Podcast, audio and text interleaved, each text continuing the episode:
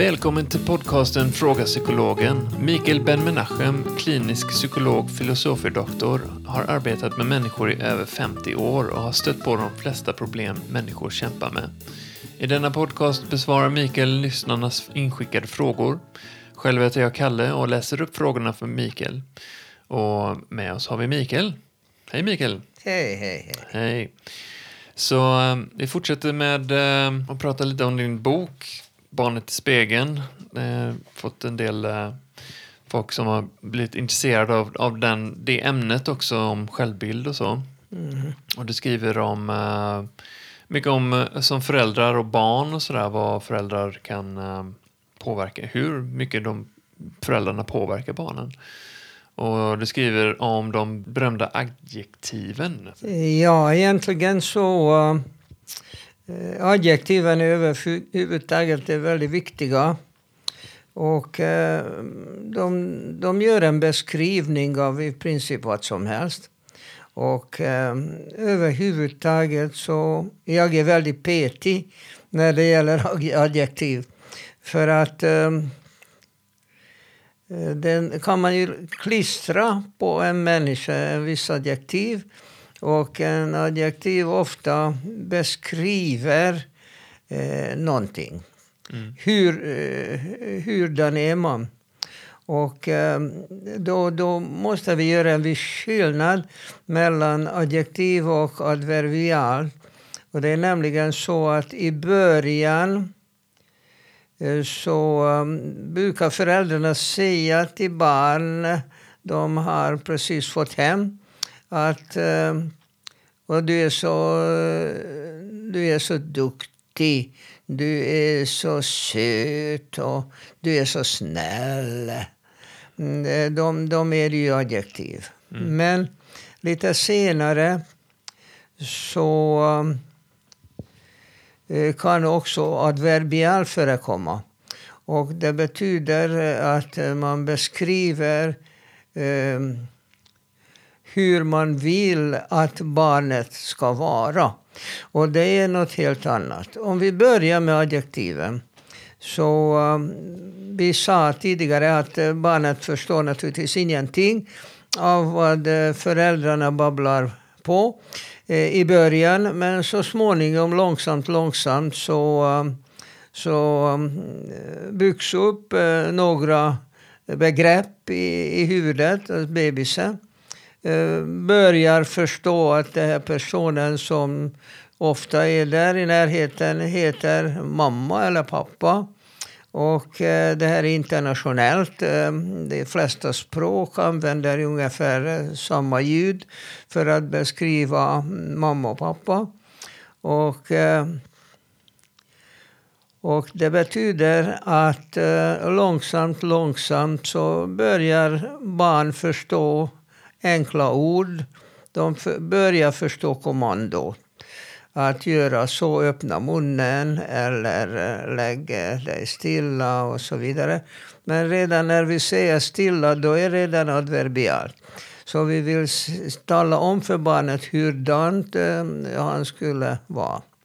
Hur som helst, eh, när eh, föräldrarna talar så här så är det helt ofarligt i början. Bara när barnet börjar förstå en del ord eh, då börjar också eh, hos barnet utvecklas en eh, viss åsikt mm. om henne själv. Och det är de här åsikterna som vi har pratat om tidigare. När vi ber en klient, en patient, att eh, tänka tillbaka till eh, 28-årsåldern och eh, försöka göra en beskrivning genom adjektivpar. Där, där de får sätta en kryss på en, en linje där den ena ändan var någonting som är väldigt dåligt och andra ändan någonting som är väldigt bra. Och på det sättet så, så kan man rita upp en personlighetsprofil som man kan minnas från 28 års ålder. De flesta psykologer är eniga om att eh, personligheten eh, i stora drag är färdiga redan vid åttaårsåldern, ungefär. Mm. Ofta är det tidigare, men cirka åtta år kan man lugnt räkna med. Och eh, dessa är oerhört viktiga eh, punkter på en eh, adjektivskala.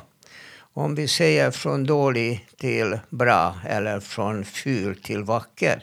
Om man till exempel sätter en kryss på den här linjen där hurdan är jag och jag kan skåra mellan ful och vacker så sätter man en kryss någonstans som man anser att har varit som åttaåring. Och om vi nu säger att vederbörande säger att det var en sjua på en uh, tiogradig skala. Mm. Då innebär det att, att hon tror eller kommer ihåg att när hon speglade sig, jag tittade i spegeln, barnet i spegel, därför kallas det delvis så. Mm. Och då har de en viss åsikt om hur de ser ut. Och när de ser en skya Fast en riktigt vacker skulle vara en tia. Och då frågar jag eh, vederbörande, varför inte en tia? Ja, säger de. Nej, så vacker var jag väl inte. Okej, okay, sa jag. Låt oss då gå igenom eh, spegelbilden. Hurdant var ditt hår? Eh, var du nöjd med eh, håret, kvaliteten och eh, färgen och Eh, överhuvudtaget hur ditt hår såg ut. Och då säger hon Ja, håret var ju rätt skapligt. Eh, jag hade eh, tjockt hår och eh, mycket vacker färg, tycker jag. Det, var eh, mycket mörkbrunt. Ja, okej. Okay. Vi går vidare. Hur är det med ögonbrynen? Tyckte du om ögonbrynen? Eller gjorde du inte det? Nej, de var rätt snygga, säger hon. Och så går vi igenom hela ansiktet på det sättet. Och eh, när vi har gjort det så, så frågar jag igen, så vilken del av, av ditt ansikte som du ansåg inte var så vacker? Ja, då får vederbörande en fundering. För att eh, hon bara gav mig en skya som betydde att hon tyckte inte att hon var så vacker. Mm. Eh, men eh, om hon ändå tycker om alla detaljer, att de var snygga och hon var nöjd med dem. Eh, då kom det här skyan från någon annanstans. Mm. Eller hur? Mm. och då, är, då börjar vederbörande fundera över varför hon gav en skya när hon egentligen ville ge en tia. Och eh, där ser vi att eh, vi, när vi börjar forma en eh, bild och inte nog med det utan vi till och med kan eh, värdesätta den här bilden. Att eh, det kommer in någon sorts eh, blygsamhet och det kan vara ja, protestantetik eller att man ska inte skryta mm. eller man ska inte eh, försöka och visa eh, hur duktig man är eller hur vacker man är. Det är ju osnyggt. Mm. Eh, då, då gör de en nedvärdering. Och därför, det här är ett litet exempel på att detaljerna är oerhört viktiga. Det är alltid, det är alltid, alltid, alltid det detaljer det är frågan om. Mm. Och eh, nästan alla eh, problem kommer ifrån att man gör en nedvärdering självmant och eh, som det ofta är så behåller man den här nedvärderingen som är ju fullständigt onödig. Utan det är redan en, en viss eh, social styrning. Och eh, ofta hör jag att ja, men, eh, det här att eh, om jag kan sjunga eller om jag eh, eh är eh, lätt, om det är lätt för mig att, att lära mig saker det, det, det, sånt ärver man, det, det kan man inte förvärva. Mm. Men jag eh, som eh, är eh, BTK, psykolog, så tycker att de mesta saker som vi anser om oss själva är inlärda. Mm. Och eh, när någon gör en sån här nedvärdering att eh, egentligen så tycker de alla delar av sitt ansikte och skulle kunna lugnt ge en tia på en tiogradig skala, så ändå inte gör det. Den här nedvärderingen eh, har sociala rötter. Och eh, de här sociala rötterna föds man inte med. Utan det- det har barnet eh, förvärvat eh, under de första åren. Och framförallt genom att lyssna på vad framförallt föräldrarna, men också andra, säger om honom Mm. eller henne. Och de som eh, styr barnets eh, självbild är naturligtvis framförallt föräldrarna, men det kan vara också far och morföräldrar och eh, även syskon. Hur mycket har, eh, alltså, jag märker det när man är småbarnsförälder och, och ser runt omkring sig hos sina egna barn, att barn i en familj får oftast en roll. Um, och, och jag kan tänka mig att adjektiven som man säger till barnen eh, styrs därefter. Eh, hur mycket har liksom, förstår jag menar, liksom att det finns ju eh, rollen som golden child eller eh, den som, barnet som får skylden på allting sådär. Att, att de foll, follas in i en, en viss roll. Det är egentligen alltså de tidigaste bilderna är nästan alltid positiva. Mm. För att eh, det finns ju inte många föräldrar som säger till sina bebisar, Gud vad du är ful. Mm. Jag tror inte att de gör det. Ehm, eh, Även om de kanske inte tycker att deras baby inte är så vacker så ska de inte säga det till barnet. Eh, Utan de skulle hålla för sig själva. Utan, ehm, eh, utan jag tror nog att de flesta uttalanden som kommer från föräldrarna och alla föräldrar, de här uttalanden som har med barnets utseende eller beteende att göra är positiva. Mm. Och eh, det är ungefär så som eh, kreativitet. Att eh, ett barn eh, börjar leka och föräldrar inbillar sig att, eh, att barn vill leka med mycket eh, mycket detaljerade eller komplicerade och avancerade leksaker. I själva verket, ett barn är, ser vi en, en tvååring, är eh, helt nöjd med att, att banka på en kastrull. Mm. Eh, För att de alltid tycker om att åstadkomma något ljud, för att det är de som har gjort det. Och så själva ljudet tycker de om. Eh, För att eh, de känner att de, eh, utan att någon annan har gjort någonting för dem, har gjort det själva. Och det är väldigt roligt. Vad än det är. Eh, Och det är därför för att de hade svårt att koncentrera sig på många olika saker. Och leksaker som har många olika detaljer. Eh, Utan de eh, är mest nöjda med att ha enkla saker. Att, att ta liksom en träsked i handen och banka på kastrullen. Mm, Det ger en fullständig tillfredsställelse. Mm. Och eh, i, i det här eh, stadiet eh, så, så räcker det med bara att, eh, att föräldrarna fortsätter att säga de här positiva sakerna. De här negativa de kommer lite senare. Och eh, det handlar inte om barnets utseende utan det handlar om hur barnet beter sig. Mhm. Och ofta att barnet inte gör vad man förväntar sig att barnet skulle göra. Mm.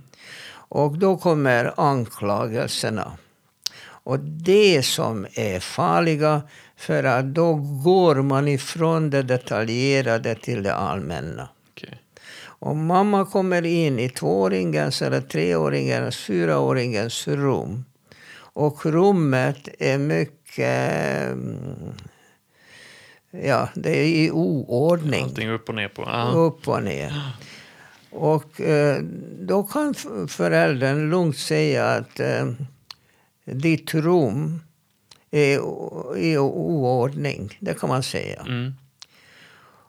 Däremot om man då försöker att säga till barnet att det här rummet är i oordning på grund av att nu får vi stanna ett ögonblick. Mhm. Men de, de kan ju säga olika saker. Det är klart att det är barnet som, som har åstadkommit den här oordningen. Det är ingen tvekan Mm. att det gör det. Och eh, föräldrarna kan även säga att eh, ja, men du har väl kastat omkring allting här. Det är redan lite negativt, fast det är sant. Mm. Och eh, det, det går an. Men om föräldrarna säger eh, det är typiskt du. Ja, just det. Eller att sån är du. Mm. Ja, Slarv-Maja. Va? Ja, då, då, då har man kl- klistrat eh, etikett på barnet. Oerhört farlig. Mm. För att nummer ett så är det inte sant.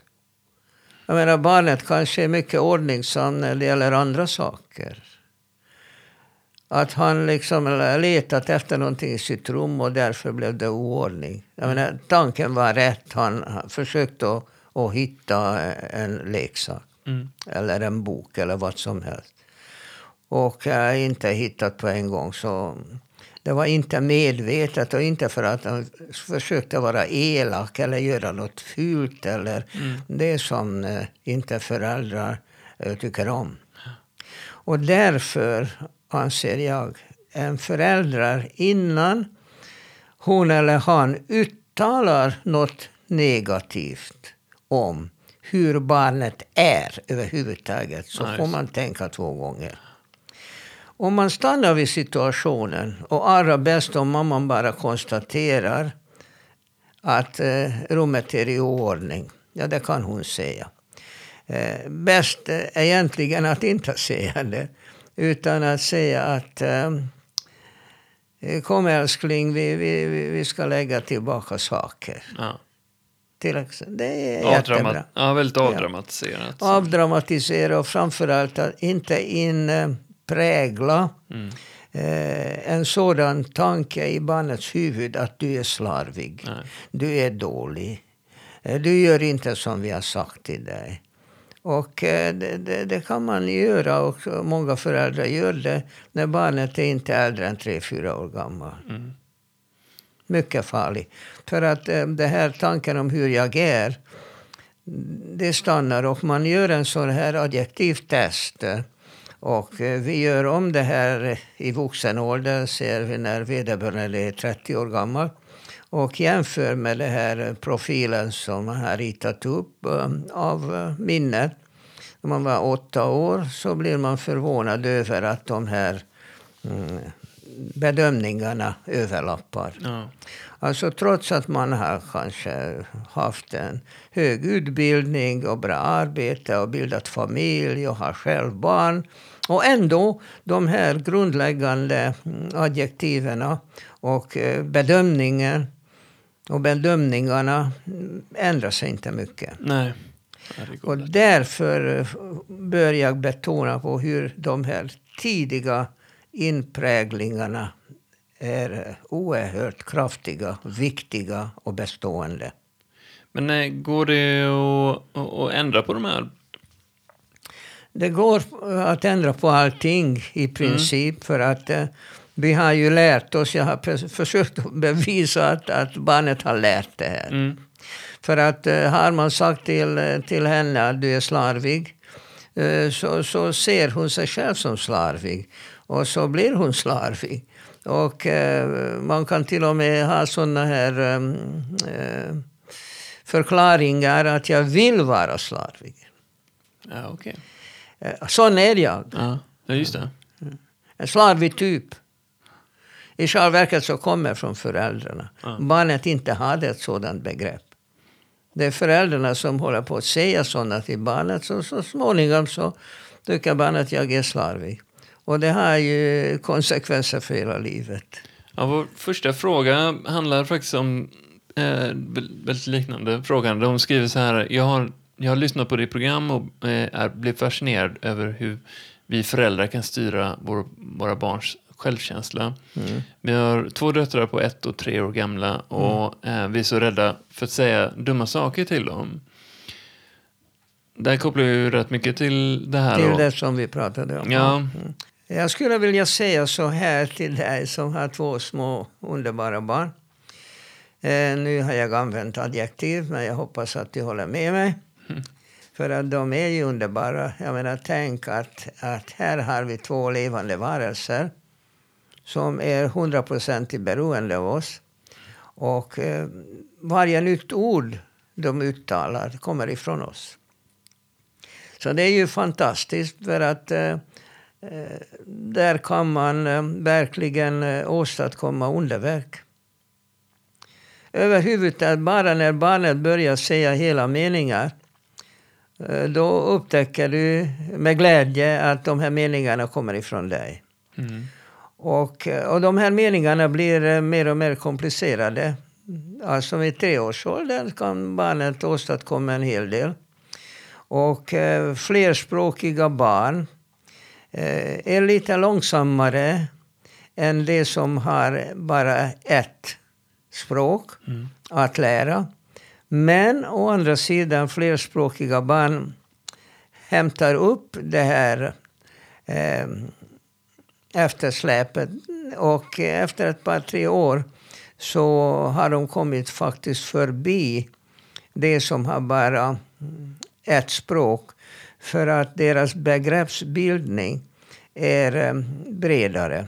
Att de kan ett begrepp kanske inte på ett språk men kan på ett annat språk. Mm. Eh, Så att eh, när jag var skolpsykolog och eh, vi arbetade med den här frågan om vi ska eh, uppmuntra föräldrar att, eh, att tala med barnen eh, på, på deras modersmål så grundade vi det på att ett barn är som eh, ett öppen, en öppen sida. Att eh, man kan, ett litet barn kan lära sig eh, mm, japanska eller koreanska eller spanska eller vilka språk som helst. Även om dessa språk har ju vissa speciella ljud.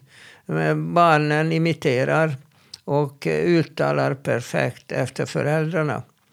Och om de eh, har, om de har säger vi, en, en, en japansk eh, mamma och en eh, svensk pappa, säger vi, så används lite olika ljud eh, och uttalar de olika ljuden på olika sätt i de här två olika språken. Men eh, barnet har inga problem med det alls. Utan när, när hon börjar tala japanska med sin mamma så använder hon eh, de här ljuden eh, som hon har lyssnat mycket noga på, som mamman använder. Och eh, likadant med pappan.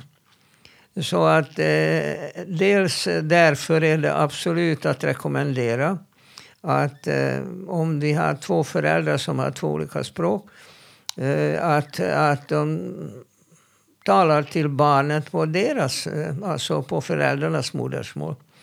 Eh, Dels, eh, dels eh, på grund av att det hjälper barnet i längden i sin begreppsbildning. Dels, och det är lika viktigt, att ett barn eh, som vet att det är du som är källan för all kunskap. Du, barnet måste kunna se upp till sina föräldrar. Det är väldigt viktigt. Mm. Jag menar, om, om, om barnet har en pappa som är professor i medicin men talar dålig svenska, ser vi, för att uh, han eh, kom från Indien. Och barnet som växer upp i Sverige redan i 3, 4, 5 års ålder har varit i dagis och så vidare. Så talar rätt så bra svenska. Och den här pappan som är professor i medicin talar säm sämre svenska än barnet. Och barnet som inte vet så mycket om världen men hör det här att pappan talar sämre än hon anser att pappa är dum. Mm. Och om barnet anser att pappan är dum, eh, då, då visar den ingen respekt kan inte se upp till fadern och, och tror inte att han har någonting att lära sig av fadern. Mm. Och det här är ju väldigt synd. Så att om vi har till exempel två föräldrar och ingen av dem är svenskfödda så skulle jag rekommendera att var och en konsekvent talar med barnet på sitt eget modersmål och låter barnet lära sig svenska med, av svenskfödda. Till exempel i dagiset och i skolan. Mhm. Det, då är barnet plötsligt trespråkig och kan se upp till sina föräldrar. För att även om de kanske inte talar svenska eh, så bra, men de kan ett annat språk. Och barnet blir stolt över sig själv när hon kan börja skryta om det i skolan att eh, hon kan minsann tala japanska eller spanska eller vad som helst. Så att eh, jag tycker att eh, det är värt. Det är värt det. Och framförallt är det väldigt viktigt att de här eh, tidiga inlärningarna som eh, barnet suger åt sig från föräldrarna inte förstö förstörs av 3-4-årsåldern när barnet har nått kanske den åldern. Och, eh, och hör att föräldrarna inte talar så bra svenska. Mm. Eh, för att om de fortsätter att tala konsekvent eh, deras, eh, eller sina modersmål till barnet så, så kan de se upp till föräldrarna, eh, beundra dem och lyssna fortfarande och eh, i fortsättningen för att de inte får den eh, felaktiga uppfattningen att föräldrarna inte kan något. Mm. Ja, men det är intressant att höra. Just, uh jag har varit tvåspråkig eh, när jag var liten. Uh, pratade engelska. Var det? Ja. Ja, jag pratade engelska och pratade svenska. Eh, Jag bodde i USA när jag var liten. Så, Ja, okej. ehm, ja, det man får lite olika tänk tycker jag liksom, med sig med språk också. Eh, varje språk har sin logik och sin, sin uttryck och sådär. Ja, man uttrycker sig eh, eh, i olika språk och samma sak på helt olika sätt. Så därför begriper jag inte riktigt hur man kan översätta en, bok till ett annat språk. Mhm. Eh, de flesta översättare mm, kallar sig för översättare bara av, av, av falsk blygsamhet. För att i själva verket så skriver de en ny bok. Exakt. För att inte ens det enklaste uttryck i ett språk kan översättas exakt till ett annat språk. Det. Och jag har hört att de säger att man kan inte översätta Koran, som är ju skriven på arabiska. Eller egentligen så kan man inte översätta Bibeln som är skriven på hebreiska. Mm. Och eh, ofta så var det så att den svenska Bibeln översattes från grekiskan och grekiskan var kanske översatt från assyriskan och assyriskan var översatt från hebreiskan. Ja. Då kan du föreställa dig hur många eh, felaktigheter kan smyga in Visst. i eh, översättningar för att eh, eh, ett ord eller ett begrepp eller uttryck eh, mm, ser helt annorlunda ut i ett annat språk. Verkligen. Och eh, till exempel poesi, dikter, Mhm. ja, de är verkligen eh, översättarens egna dikter. Ja, ja. De har kanske, om översättaren är riktigt, riktigt bra, så lyckas en, att översätta en atmosfär. ja. Hur, vad, vad är det för eh, atmosfär det här dikten från ett, ett annat språk eh, försöker förmedla? Och eh, lyckas man översätta den atmosfären så är vederbörande en stor konstnär. Ja, det är skickligt. Så vår nästa fråga kommer från Christer som bor i Ängelholm. Han eh, skriver att han är rädd för att flyga. Det är en gammal klassiker. Eh, han undrar om du har några tips. Ja, han behöver flyga en del på, i på arbetet. Eller via arbetet. Så att, eh, hur ska han göra utan att dyka ner i baren innan han flyg, flyger på? flyger iväg. Ja, det är det absolut värsta man kan göra. Att dricka. Ja. Ja. Varken före eller under flygningen. Förvärrar det hela ångesten eller vad? Det förvärrar inte ångesten, men ja, man ska må dåligt. Mm. Mhm, Man ska må dåligt. Ja. Okej, Nej, det är berätta. inte meningen man ska få må dåligt. Ja. Men eh, bara man tar en vodka eller en whisky eller någonting sånt så eh, i den höjden och när den luften som, som finns i kabinen Mm. eh, och framförallt champagne får man absolut inte dricka. De här bubblorna de eh, beter sig väldigt konstigt i 10 000 meters höjd. Det. så att eh, egentligen borde de inte servera champagne på flygplan. Det kan vara någon som ser emot mig, gör det gärna. Men jag har prövat det själv. Ja, jag förstår. Jag skulle inte göra om det. Hur som helst, eh, när det gäller flyg, eh, flygning så um, grundrädslan är att rädslan för att dö. Mm. Vi är alla rädda, naturligtvis. Vi vill leva. Leva är så skönt. Varje dag vi lever så, så det är eh, en underbar eh, känsla. Och att berövas av den här känslan, det, det kan en dödsfara innebära. Mm. Och det finns ju lite olika varianter eh, på rädsla. Hos mig personligen så... Det beror också väldigt mycket om åldern. För att barn upp till 15-16 års åldern är inte så våldsamt rädda. Mm. Men när jag själv eh, anmälde mig i Uppsalas eh, studentklubb, eh, flygklubb, att lära mig flyga, Mm. då var jag för gammal. Mhm. Och, och full med rädslor. Och eh, när man flyger, eh, och då tänker man på att eh, om, om någonting händer, om vi trillar ner, så är jag död. Och jag har ju också varit fly, äh, seglare i många, många år. Och man har inte samma känsla när man seglar, även om man seglar ute i världshaven. För att det finns mängder med äh, räddningsmöjligheter. Och äh, de här så kallade Sea Rescue, eh, det vill säga om du aktiverar en alarm och din segelbåt och du är ute på Atlanten eh, så det här larmet når den närmaste sjöräddningscentralen inom några minuter. Eh, så att den rädslan för att dö är inte lika stor när man säger vi är en segelbåt än när man flyger eh, sportflygplan, säger vi. För att det här känslan att händer det någonting och vi störtar, ja då är chansen väldigt liten att man ska överleva. Och det, det är alltså grundrädslan. Mm.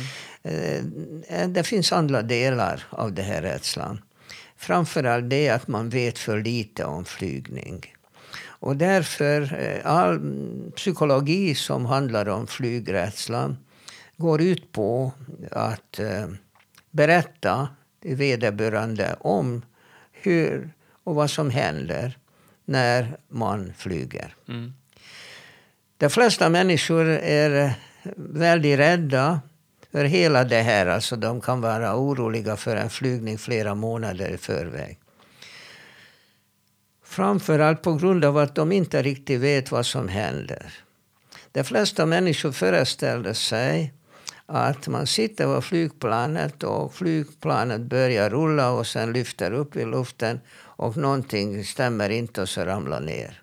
Och så är, och så är man död. Om man då tittar på statistik om vad är det för flygolyckor som har förekommit i världen. Så det finns nästan inga sådana dödsstötningar som hände vid starten. Och varför så? För att de flesta människor tror att man sätter på motorerna och eh, piloten håller eh, ratten. Och sen eh, så börjar planet rulla och piloten drar upp planet till luften. Men det är inte så. Och om man bara förstår det min- minsta lilla om aerodynamiken. Vad är det som gör att planet flyger? eh, så försvinner den faran. Menar du att eh, de som är rädda för eh, flygning skulle det skulle lätta för dem om de fick mer, veta mer bakom kulisserna så att säga? Hur Ja, dels, dels bakom kulisserna. Dels så är det väldigt viktigt att de vet lite grann om, om, om vad är det som händer när man flyger. Mm. Om det handlar om ett kommersiellt flygplan som eh, trafikerar eh, en rot eh, som är mycket välkänd för kapten. Eh, då brukar det väldigt sällan hända någonting. Eh, det är väldigt viktigt att eh, ett, en pilot ska vara tränad för precis en viss eh, flyglinje. Och han känner väl till flygplatsen kommer ifrån och flygplatsen kommer att landa. Eh, och ofta eh, så landar dessa flygplan på stora, välutrustade flygplan. Ja, i, i sådana trafikplan eh, eh, råkar väldigt sällan illa ut. Men om man absolut vill vara rädd, om man vill flyga gamla ut alltså det, flygplan som kan finnas eh, kanske någonstans i ett, ett litet land. Det kan vara var som helst, eh, Karibien eller Afrika. Och det, de har köpt de här flygplanen som inte borde vara i luften, ser vi. Om, om piloten inte är en, en, en, högt utbildad pilot. Om flygplatsen är inte välutrustad.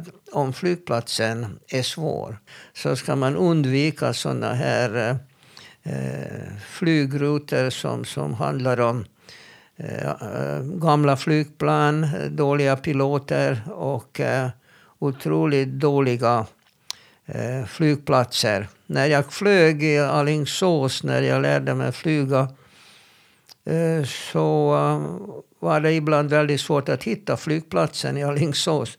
Och de berättade en anekdot om en engelsk pilot under andra världskriget som skulle landa på Alingsås flygplats. Men han hittade inte flygplatsen. Och han flög tillbaka till England och rapporterade att någon flygplats eh, i Alingsås finns inte. Och om det finns så borde det inte finnas. Så att eh, om man kan allt det här eh, som jag har berättat just nu och sätter det på ett flygplan med alla de här förberedelserna innan. Att, eh, att kollar allting, bilj- biljetten är i ordning, passet är i ordning, att man är säker på att man inte lämnade spisen på och Ja. sådana saker Ja. som, som gör en nervös. Det är bäst att ta ett par kort med telefonen innan man lämnar hemmet. Och då, då, då kan du säga att du har stängt av spisen, till exempel. Mm. Och kommer i tid och eh, kollar att eh, alla rutiner är viktiga. Även sådana att man inte ska ha något flytande för att de ska stoppa det här och ta ifrån dig flaskan om du har vatten med eller någonting. Mm. Däremot så kan du ta, köpa en sån eh, i väntrummet. Så, så att man har kollat allt det här och tänker på allt jag har ju sagt. Mm. Så jag garanterar dig att din rädsla kommer att minska radikalt. Mm. Att du blir helt orädd, det vågar jag inte eh, garantera. För att en viss eh, rädsla för att dö finns inom oss hela tiden. Men flygningen blir betydligt trevligare, det lovar jag. Härligt. Hoppas det hjälper dig, Christer. Eh, nästa fråga har vi från Linda i Lerum som skriver ja, uh, att du har nämnt hypnos i, tidigare i, i podden. Jag känner, mig, uh, jag känner inte till detta. Jag är tacksam för information. Ja, hypnos eh, är egentligen har väldigt mycket mystik kring. I själva verket, vi talade ju tidigare om eh, normal, normalt medvetandestillstånd och förändrat medvetandestillstånd. Mm. Och vi har pratat lite grann, vi nämnde om eh, avslappningstekniker. Att eh, vad man ska göra för att komma till ett förändrat medvetandestillstånd. Och det innebär i princip att eh, du förlorar en del kontrollfunktioner. Eh, när jag ville lära mig avslappning en gång i tiden så gick jag till en kollega. Och, eh, och han sa att jag får lägga mig och blunda. Och eh, han började prata till mig. Och han använde en mycket gammal välbeprövad metod av, gjort av professor Jakobsson. Och det går ut på att man spänner och slappnar av vissa muskelgrupper. Mm. Eh, och det gjorde jag efter vad han sa. Och mina eh, ansiktsmuskler och eh, armens armmuskler och händernas muskler och bröstet och magen. Så där. Och så säger han till mig... Ja, det var Bengt Henriksson, en, en kollega till mig i Uppsala. Och då säger Bengt, okej okay, Mikael, du kan öppna dina ögon. Vi är klara. Mm. Jag sa till honom, ja men Bengt, det var alltid tio minuter. När? Nej, säger Bengt. Mikael, du har slappnat av i 45 minuter. Mm. Och då har jag förstått första gången att eh, mitt tidsbegrepp har rubbats. Ja. ja. Alltså, eh, jag, jag trodde att det bara tio minuter har gått. Men i själva verket var det 45. Det kan ju också vara andra upplevelser. Tyngd till exempel. Du tror att du är så tung att du sjunker in i soffan. Mm. Eh, du kan tro att eh, dina... Du vet inte var dina armar är. Mm. Du kanske tror att de, de, de svävar i luften. Mm. Alltså du, du har olika tidsbegrepp, som tidsbegrepp och, och eh, andra kroppsliga begrepp som, som är rubbade. Och det innebär att eh, du har lyckats med att komma in i ett förändrat medvetandetillstånd. Eh, om man då vill mäta det här, det, det går inte att mäta. Alla, alla kroppsliga fysiologiska parametrar visar ungefär som i vaket tillstånd. Men varenda en som har slappnat av kan intyga att han upplevde att det var ett förändrat medvetandetillstånd. Mm. Mm. Och det är det, det är det, men det är inte så lätt att mäta. Hypnos är inte mera egentligen en eh, lite vidare utveckling av eh, teknik som gör att du får ett förändrat medvetandetillstånd, ett FMT. Eh, hypnos skiljer sig inte nämnvärt från djup avslappning. Men liksom själva ordet är så mystiskt och eh, många tror till exempel att är man i hypnos så gör man saker man är inte medveten om eller eh, eh, ännu värre att man gör saker som eh, hypnotisören eh, talar om att han ska göra. Mm. Och eh, sådana gör eh, så kallade estradhypnotisörer som uppträder på scen. Mm.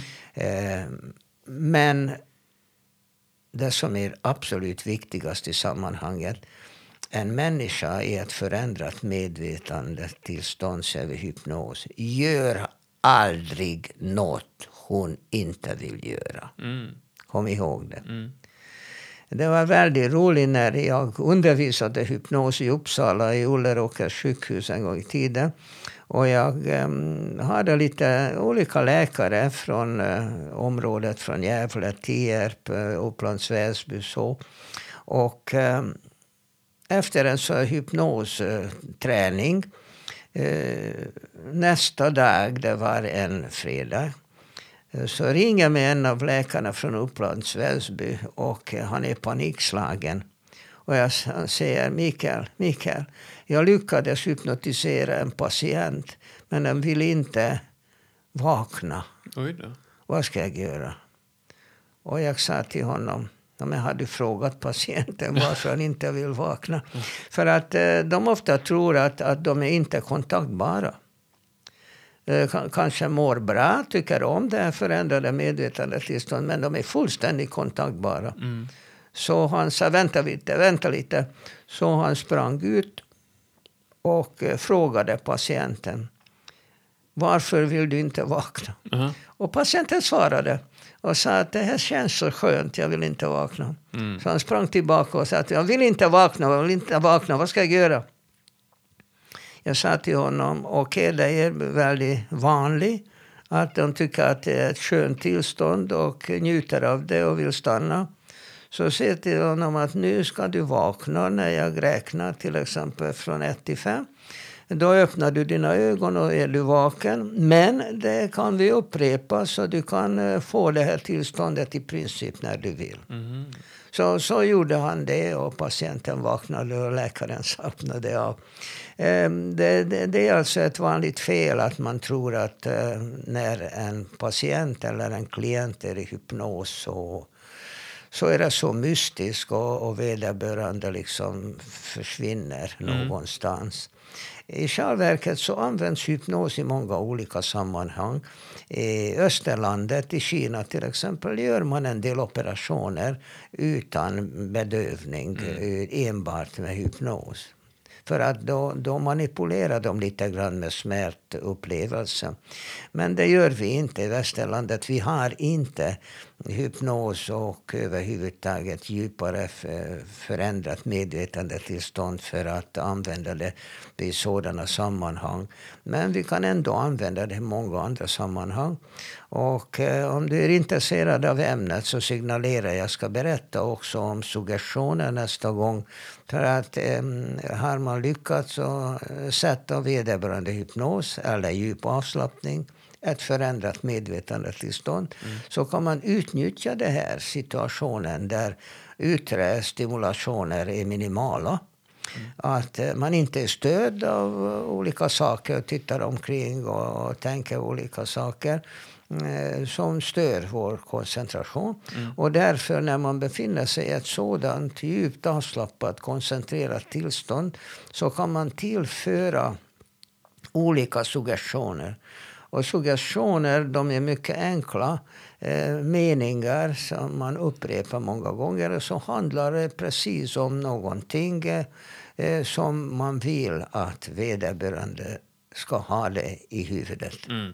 Jag har gjort eh, sådana suggestioner mot eh, epilepsi till exempel. Jätteintressant hur man kan arbeta med det. Ja, mot rökning, eh, mot att någon har svårt att sova och många olika problem som man kan påverka med hjälp av suggestion. Men det kan jag gärna återkomma. Ja, jättespännande. Jag tycker det är så coolt med eh, hypnos för att det, det verkligen visar hur stark eh, det mentala är eh, hos människan. Jättekul. Eh, med det så avrundar vi dagens program. Tack ska du ha. Tack ska du ha. Tack. Ha det bra. Hej. Hej, hej.